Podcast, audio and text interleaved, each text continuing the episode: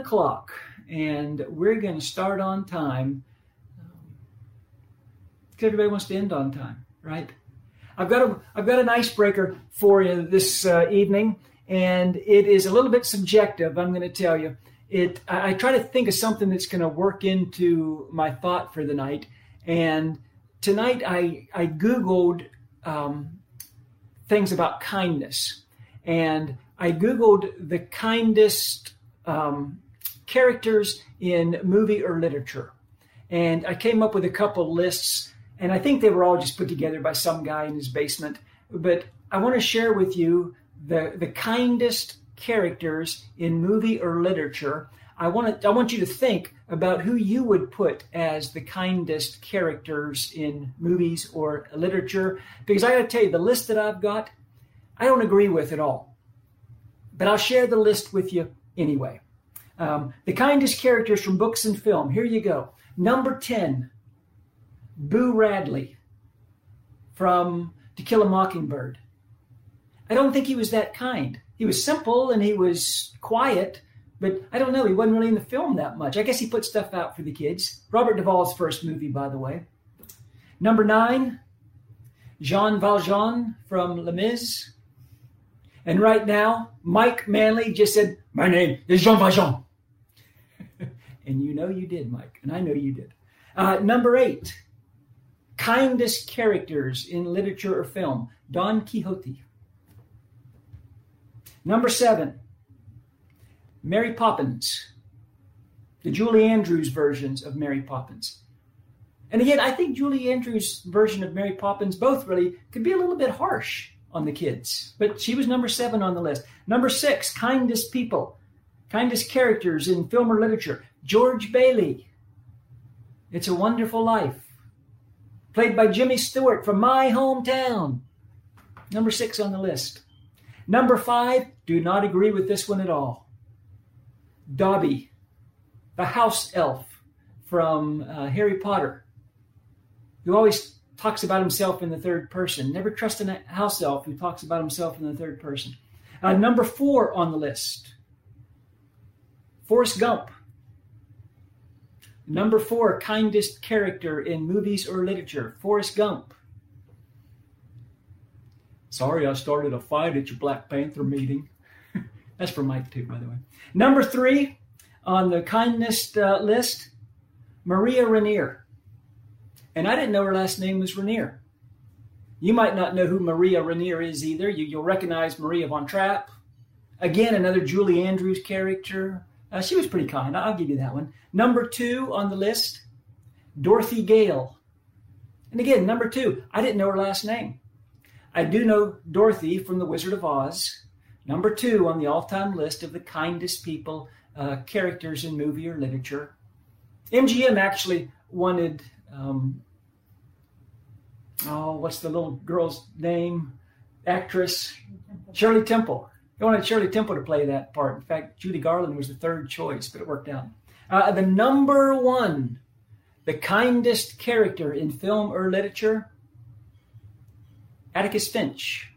So there's two from To Kill a Mockingbird. And again, I'm not sure about that one's number one, especially. He's very wise and I guess kind. Okay. But now I want you to think about the kindest people in Scripture. Who would you say are the kindest people in Scripture? And I'm qualifying this a little bit, not named Jesus. Okay, we all know Jesus is number one. Okay, for sure. Uh, other than Jesus, who are the kindest people in Scripture? Again, I Googled it. And I got a couple people who came up with lists, and I just chose a list kind of at random.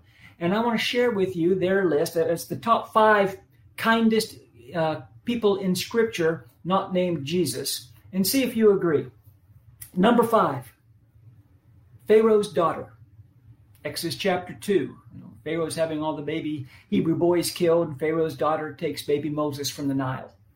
I told Martha that, and she argued with me. She said, I think God played a hand in that, but I think God probably has a hand in any time we're kind to people, so I won't argue too much with Pharaoh's daughter. Number four, all time kindest people in Scripture, according to somebody, Joseph. betrayed by his brothers, um, accused of something he didn't do, uh, had every reason to take vengeance on his brothers, but he still has shows incredible kindness uh, to his family in the end. Um, what you meant for evil, God meant for good. Joseph's number four. Number three, this fellow put Boaz and Ruth as number three. And I won't argue that too much. Um, you know, Ruth showed tremendous tenderness and kindness to Boaz, and Boaz reciprocates by marrying her. And, uh, you know, it's, it's a beautiful love story. Number two, the, the kindest people in Scripture. The woman from Luke 7 who washed Jesus' feet with her tears and dried them with her hair. Hard to argue with that. Uh, I don't know where I'd place it in a, in a list, but uh, yeah, that was certainly an act of kindness. But I share all this list with you to get to the number one act of kindness on this fellow's list from Scripture. He has listed the most kind person, not named Jesus, in all of the Bible. He listed the Good Samaritan the guy who saw a, a man beaten lying in the ditch, left half dead, and he showed him compassion, took care of him. Now, the Good Samaritan has one thing that's uh, unique to him and the rest of the people in that list. You know what it is? The thing that makes the Good Samaritan different from everyone else in the list? Yeah. He wasn't an actual person. He was a character in one of Jesus's parables. Um, but that's who we're going to talk about tonight. We have been spending some Wednesday nights looking at just some teachings of Jesus, and we've looked at some miracles that Jesus has done, and some commands and some questions, and we've touched on a parable or two. Uh, tonight, I want to spend our time talking about the parable of the Good Samaritan. And I'll tell you, some of my thoughts are set up from a month ago or so um, my brother out in Oregon, we share a lot of ideas on books and classes. And, you know, if I read a good book, I, I tell him, got to check it out and saying he does the same. And, and he said, Hey, you got to check out this book. It's, it's entitled Short Stories by Jesus.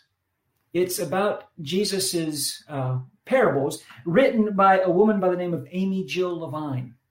And this uh, uh, author is actually a uh, doctor has a PhD in theology working at Vanderbilt University. But it's kind of interesting, she's Jewish. And yet she writes a lot about Jesus. So it's a book by this Jewish woman talking about the parables that Jesus shared and specifically how they would have been heard and viewed and processed by a Jew living in the first century, hearing it live from Jesus. And, and the author makes claims pretty early on in the book that if we just listen to any teaching of Jesus, but, but especially the parables, if we just listen to any teaching of Jesus and kind of conclude, well, that's a nice story. Isn't that a sweet thought? If that's our takeaway from any of Jesus' teaching, then we've missed something. And we're not listening closely enough. Uh, regarding the parables of Jesus, if we settle for the obvious, easy interpretation of each parable, well, be kind like the Good Samaritan. You'll be forgiven like the prodigal son. If we settle for just the easiest, simplest application, even though they're right, then we're going to miss a lot of the depth of the message that Jesus is teaching, and we're going to miss a lot of the genius of Jesus' teaching as well. Um, you know, as we as we think about what Jesus says and does and teaches, especially the parables, I'm not sure we should focus quite so much on what they mean as what they do. How do they challenge us?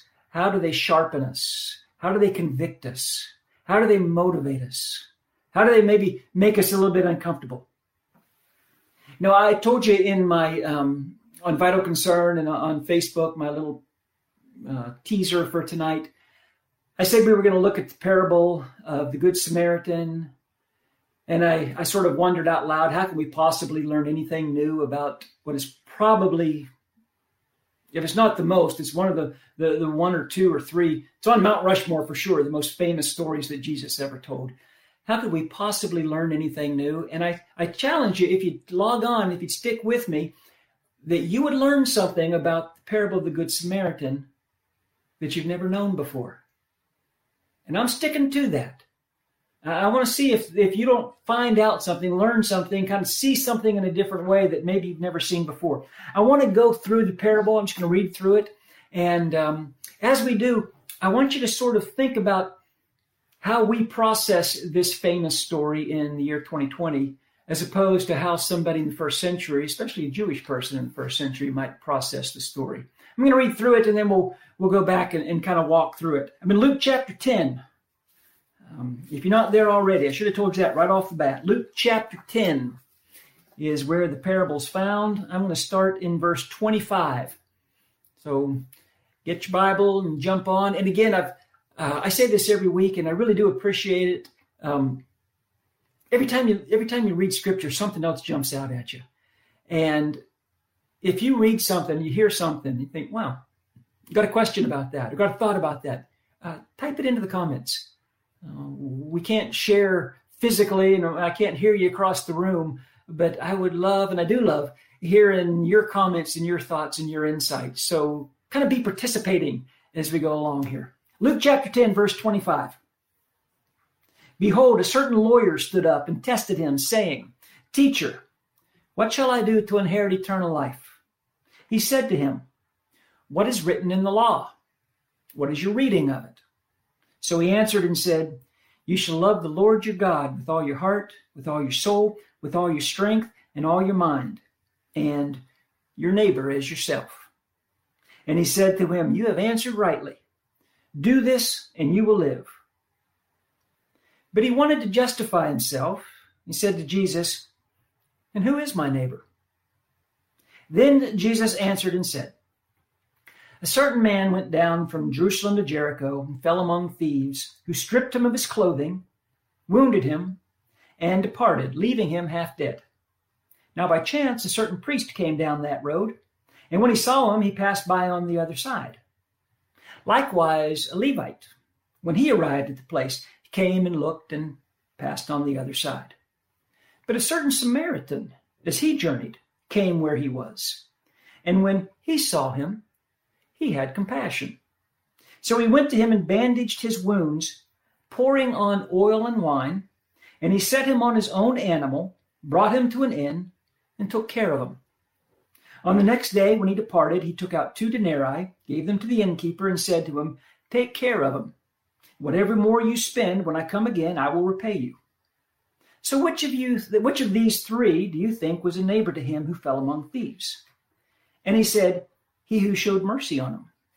Then Jesus said, Go and do likewise. It's a nice story, isn't it? That's a sweet story, isn't it? We need to be kind, just like the Samaritan. But again, if that's all we take away from this story, we didn't listen carefully enough. And if that's all we take away from that story, as true as it is, we are underestimating the genius and underappreciating the genius of Jesus' teaching. You know, that term Good Samaritan, we use it all the time, don't we? There are Good Samaritan hospitals. There are Good Samaritan charities. There are Good Samaritan uh, uh, laws in our land. There's the Good Sam Camping Club.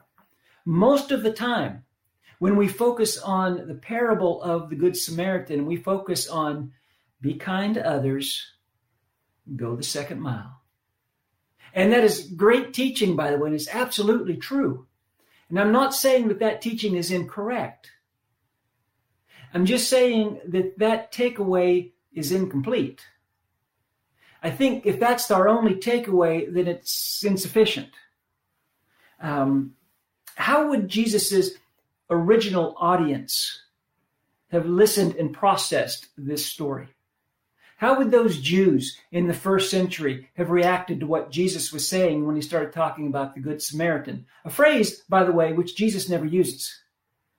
Never does Jesus call this guy the Good Samaritan. You know, we've, we've dubbed him that. But let's go back and walk through the parable and uh, kind of take it slowly and, and see if we can't um, See, we can't learn something. The whole thing is prompted by a question. Question asked by a lawyer. Luke 10 25. Behold, a certain lawyer stood up and tested him, saying, Teacher, what shall I do to inherit eternal life? I'm going to go ahead and pass on all of my lawyer jokes that I have. But here's a question asked by this uh, lawyer, and Luke tells us that he's testing Jesus by asking the question. And it's pretty obvious in the reading that this man is asking a question that he already feels pretty sure he knows the answer to. He's asking a question, but he already knows the answer. Um, there's something very insincere about his question, even though it's a good question. Well, what do I need to do to inherit eternal life? It's a great question, but it's a very insincere question asked by this man. And Jesus answers his question by asking a question. He throws it back to the lawyer. In fact, he answers his question by asking not one, but two questions back to the lawyer. Verse 26 he said to him, What's written in the law? What is your reading of it? When Jesus asked him, What's written in the law? he was asking, What's written in Torah? What we would call the Pentateuch, Penta, five, first five books of the Old Testament Genesis, Exodus, Leviticus, Numbers, Deuteronomy. What's written in the law? Now, when you read the first five books of the Old Testament, when you read Torah, they don't say very much about eternal life. They don't say very much at all about life after death. The law says a great deal about how to live your life now. And it says a great deal about how to, to live with other people and relationships, but doesn't say very much about how to live, uh, about how to live, how to gain uh, eternal life. And, but Jesus doesn't just ask him what's written in the law. He follows it up with, and how do you interpret it? What's written in the law and how do you read it? And the lawyer answers Jesus with, with two verses from Torah. He puts two verses together in verse 27. So he answered and said, uh, You shall love the Lord your God with all your heart, with all your soul, with all your strength, and with all your mind, and your neighbor is yourself. So he answers by quoting Deuteronomy 6 Love the Lord your God with all your heart, soul, mind, strength and uh, Leviticus 19, love your neighbor as yourself. And Jesus congratulates him. He congratulates him on answering well. Verse 28, um, again, Luke chapter 10, verse 28, he said to him, You've answered rightly. Do this and you'll live. Interesting. Jesus tells him, You've answered correctly. That's a good answer. You're right. But he doesn't tell him, Do this and you will receive eternal life. Because that was the question originally. He doesn't say, do this and you'll have eternal life. Instead, Jesus says, do this and you'll live. Jesus is talking about the here and the now. Um, you're talking about eternal life. I'm talking about doing something right now. I'm bringing it back to how you need to be living your life right now. This isn't a one time kind of thing, check the box, get her done. You know, okay, I've done that, now I can move on and it's taken care of what do I need to do? How do I need to, to live? He says, Love God. Love God with everything you have. Love your neighbor as yourself. Do this and you'll live. But the lawyer isn't quite satisfied with that question. And he's going to ask another question that leads to the parable. And second question shows that he's still being very insincere and really kind of an inappropriate question. Verse 29, in fact, Luke tells us that he, wanting to justify himself, said to Jesus, And who is my neighbor? Leviticus 19, love your neighbor as yourself. That's right.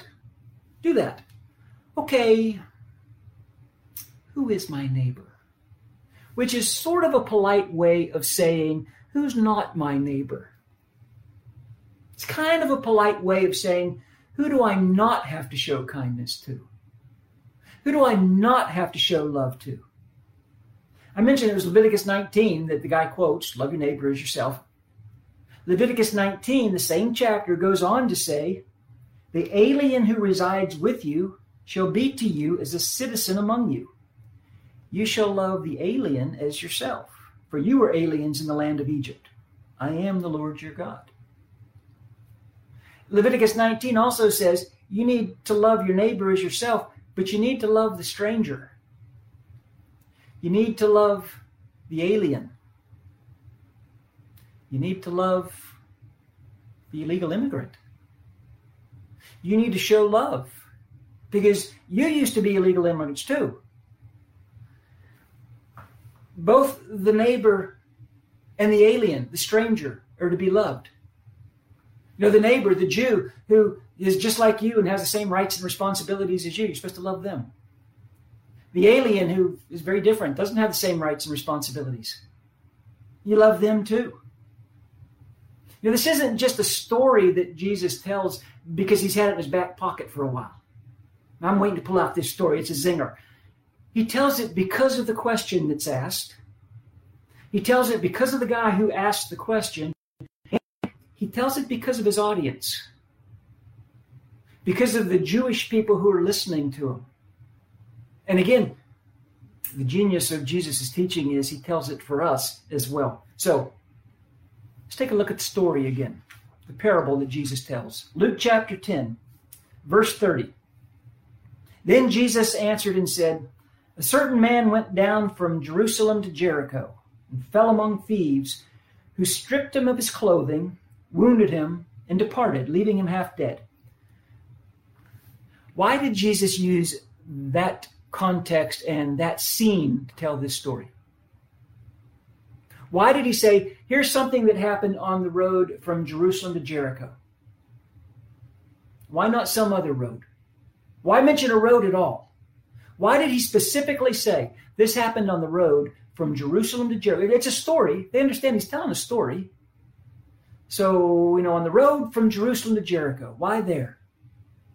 Well, his audience certainly would have understood that that is a dangerous stretch of road. Uh, it, it, was historically very treacherous. 18 mile stretch of road from Jerusalem to Jericho. Uh, it's the same stretch of road that King David fled from uh, Absalom. Uh, it was the same stretch of road that King Zedekiah uh, escaped the Chaldeans. Uh, really treacherous. A, a lot of bad things happened on the road from Jerusalem to Jericho. But there's another reason that Jesus chose that road to be the setting of his story. And I'm going to come back to that later. Uh, Luke chapter 10, verse 31. Now, by chance, a certain priest came down that road, and when he saw him, he passed by on the other side. Likewise, a Levite, when he arrived at the place, came and looked and passed by on the other side. But a certain Samaritan, as he journeyed, came where he was, and when he saw him, he had compassion. So, why did the priest and the Levite pass by? In all my life, I've heard um, conversations and explanations about why the priest and the Levite passed by, and they always were told in a way and explained in a way that sort of fit into the overarching theme and, and application of the parable. And one reason was well, the priest and the Levite were upper class. The priest and the Levite were um, separate and apart. They were they they were uh, they had means. Um, they were the elite. But the people listening to Jesus tell this story wouldn't have thought that because it wasn't true. Priests and Levites, a lot of them were very poor. You were born in into that uh, position. You were born into the the, the, the uh, tribe of Levi. Uh, the Bible's full of uh, situations and instances where priests and Levites were, were incredibly poor. And then I've also heard, well, they had to pass by on the other side because they couldn't risk becoming ceremonially unclean. You know, they couldn't touch a corpse. But that's not true either. And the people listening to Jesus' story wouldn't have, wouldn't have jumped to that conclusion. In fact, the law demanded that a priest or a Levite would go over and check on the condition of the man and help him if he could. So, why did they pass him by? Let me share with you a thought from Martin Luther King Jr., actually. Martin Luther King Jr. Uh, suggests maybe they passed him by because they were afraid. Maybe it's as simple as that. The priest and the Levite were afraid. They were afraid of what would happen to them if they stopped and helped this guy. The Samaritan shows up. He's afraid of what's going to happen to the man in the ditch if he doesn't stop and help this guy. The priest and the Levite, they're only thinking of themselves. The Samaritan, he's not thinking of himself. He's thinking of the guy in the ditch.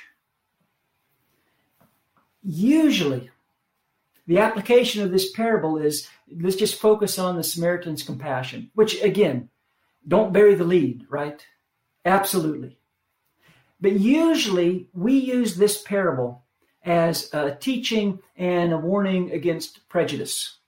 Um, you know, you've heard preachers that say, if Jesus was telling this story in modern day time, he would say, a preacher and a deacon passed by the man in the ditch and they didn't stop.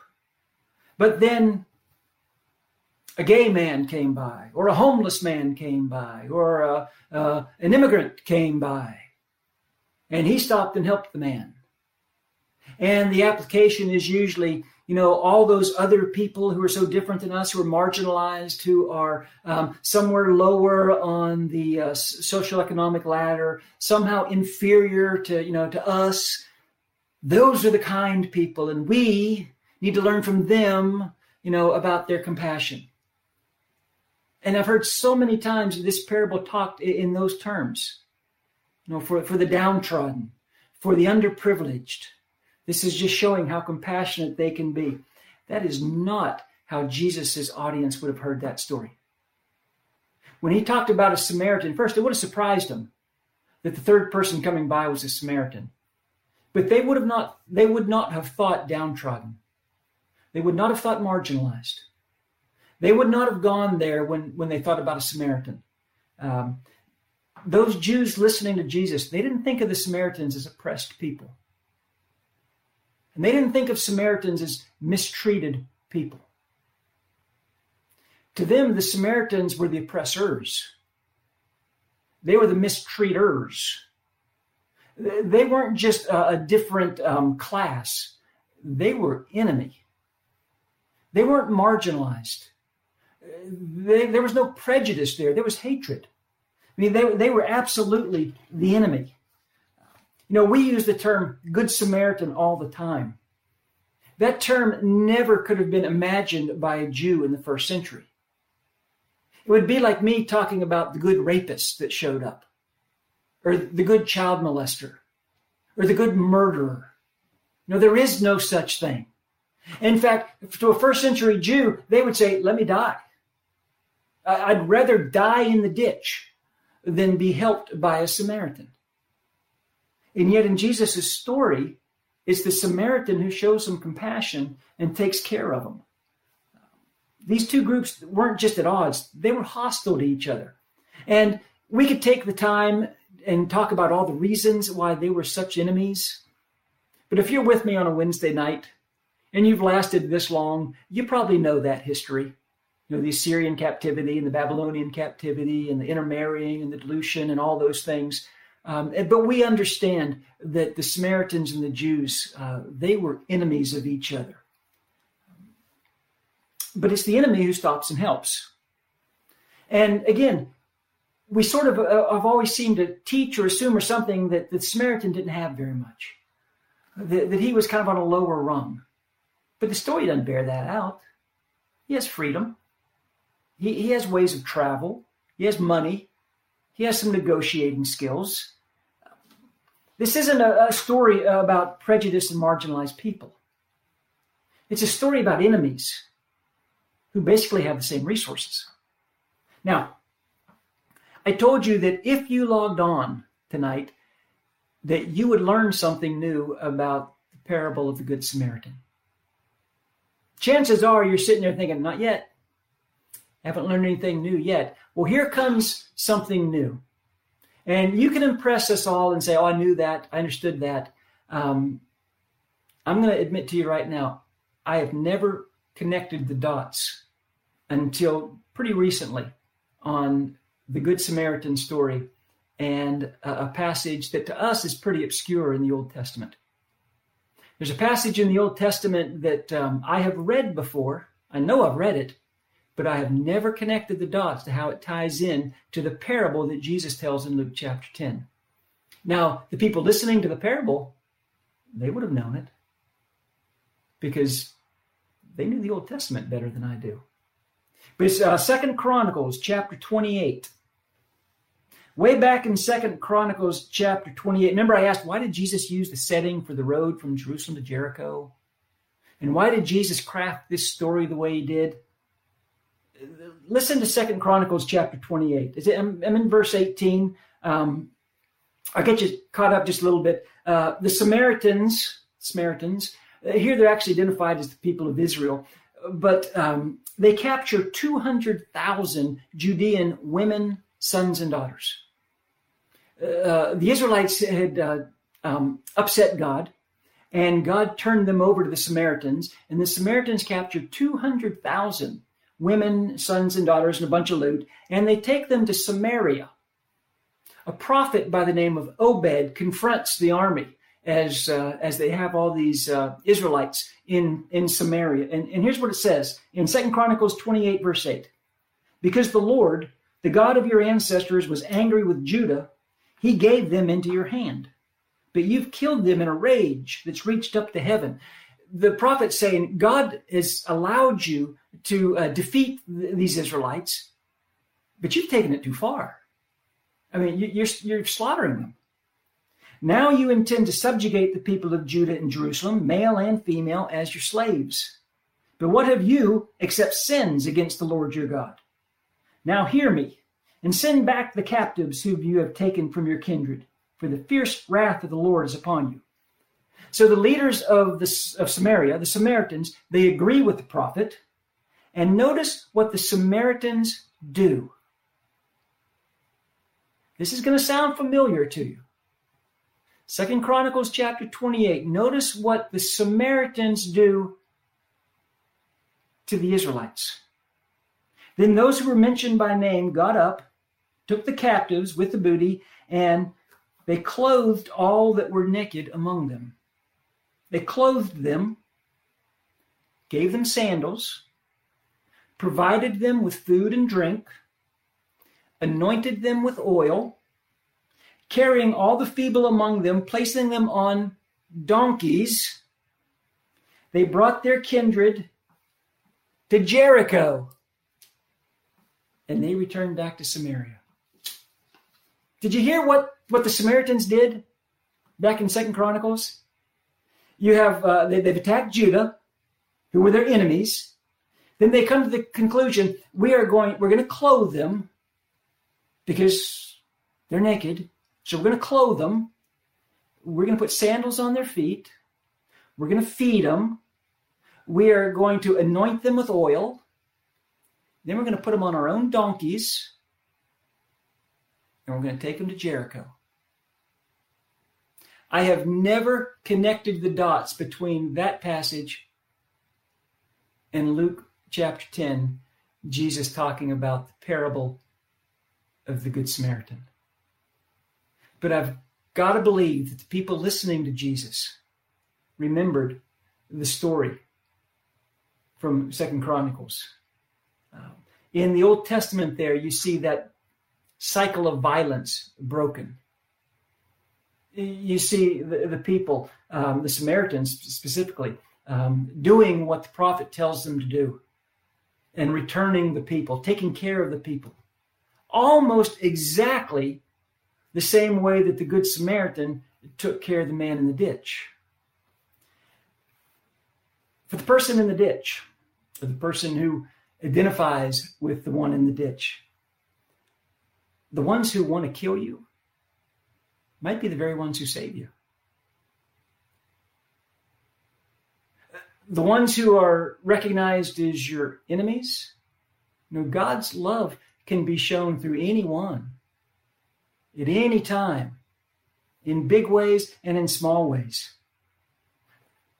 Let's go back to the, the parable. Let's go back to Luke chapter 10.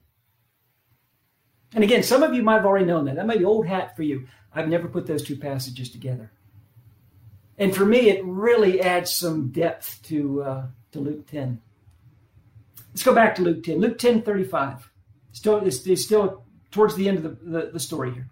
And upon the next day, Taking out he gave two denarii to the innkeeper and said, Take care of them. And whatever you might spend, I, upon my return, will give it back to you. Despite what you've always heard, the Samaritan in this story is not some social victim. He's not somebody who uh, is um, is marginalized and um, just you know really on the fringes of society. Again, he's got freedom, he's got money, he's got opportunities, he's got resources.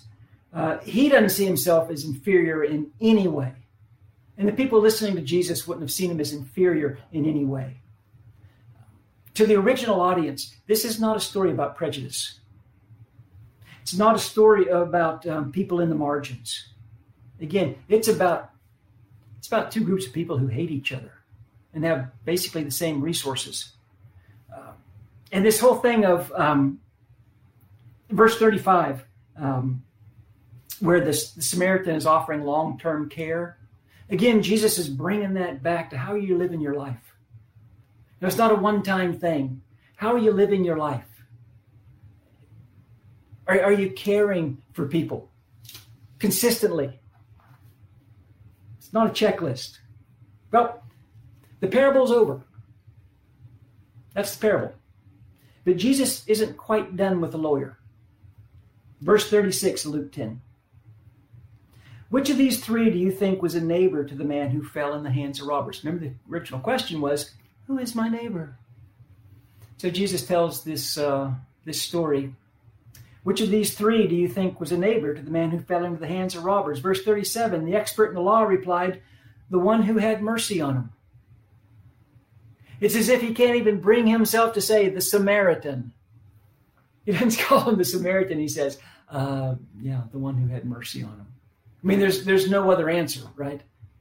And then Jesus told him, "Go and do likewise." And one more time, Jesus is bringing it back to action. He's bringing it back to a lifestyle. Um, Jesus wasn't just sharing information. He's trying to teach these people here's what you do with your life. Here's how you live your life. You Now imagine the, the potential of being able to, to have our enemy bind up our wounds. Or imagine the potential of being able to truly bind up the wounds of our enemy. God's love can be found anywhere, anytime. I hope it can be found in us. And the takeaway in uh, in this parable isn't just be kind like the Samaritan, which again, great takeaway. Absolutely, be kind like the Samaritan. But maybe part of it for me and part of it for us is allow our enemies to be kind to us. You know, understand that, that God works all the time. And it's not of what can I do this one time? What's my lifestyle? What are my habits? Where am I finding people in the ditch? And how am I identifying them and responding to them? I don't know if you learned anything new about the Good Samaritan tonight or not. I did. Um, I hope that you put some of your thoughts in the comments. I want to close with a prayer and then uh, an update or two, and then we'll be finished. Father, we are so thankful that um, you've given us your word and your will and your truth. And Father, as we read your word, I pray that we are never guilty of assuming anything. Uh, it's alive and it's active, and every time we read through it, it speaks to us. And I'm thankful that your spirit works through the word in such powerful ways. And Father, never uh, never keep us from going back to those familiar passages that we know and love so well and be reminded of why we know them and love them so well. And thank you for the, the grace that shines through in every teaching that Jesus shares and the love that shines through, and also the challenges. And, and I pray as we think about these things tonight that, that we are convicted and maybe we are a little bit uncomfortable. And, uh, and I just pray that you can use your word to shape us and mold us to, to live lives that honor you. It's in your son's name that I pray. Amen.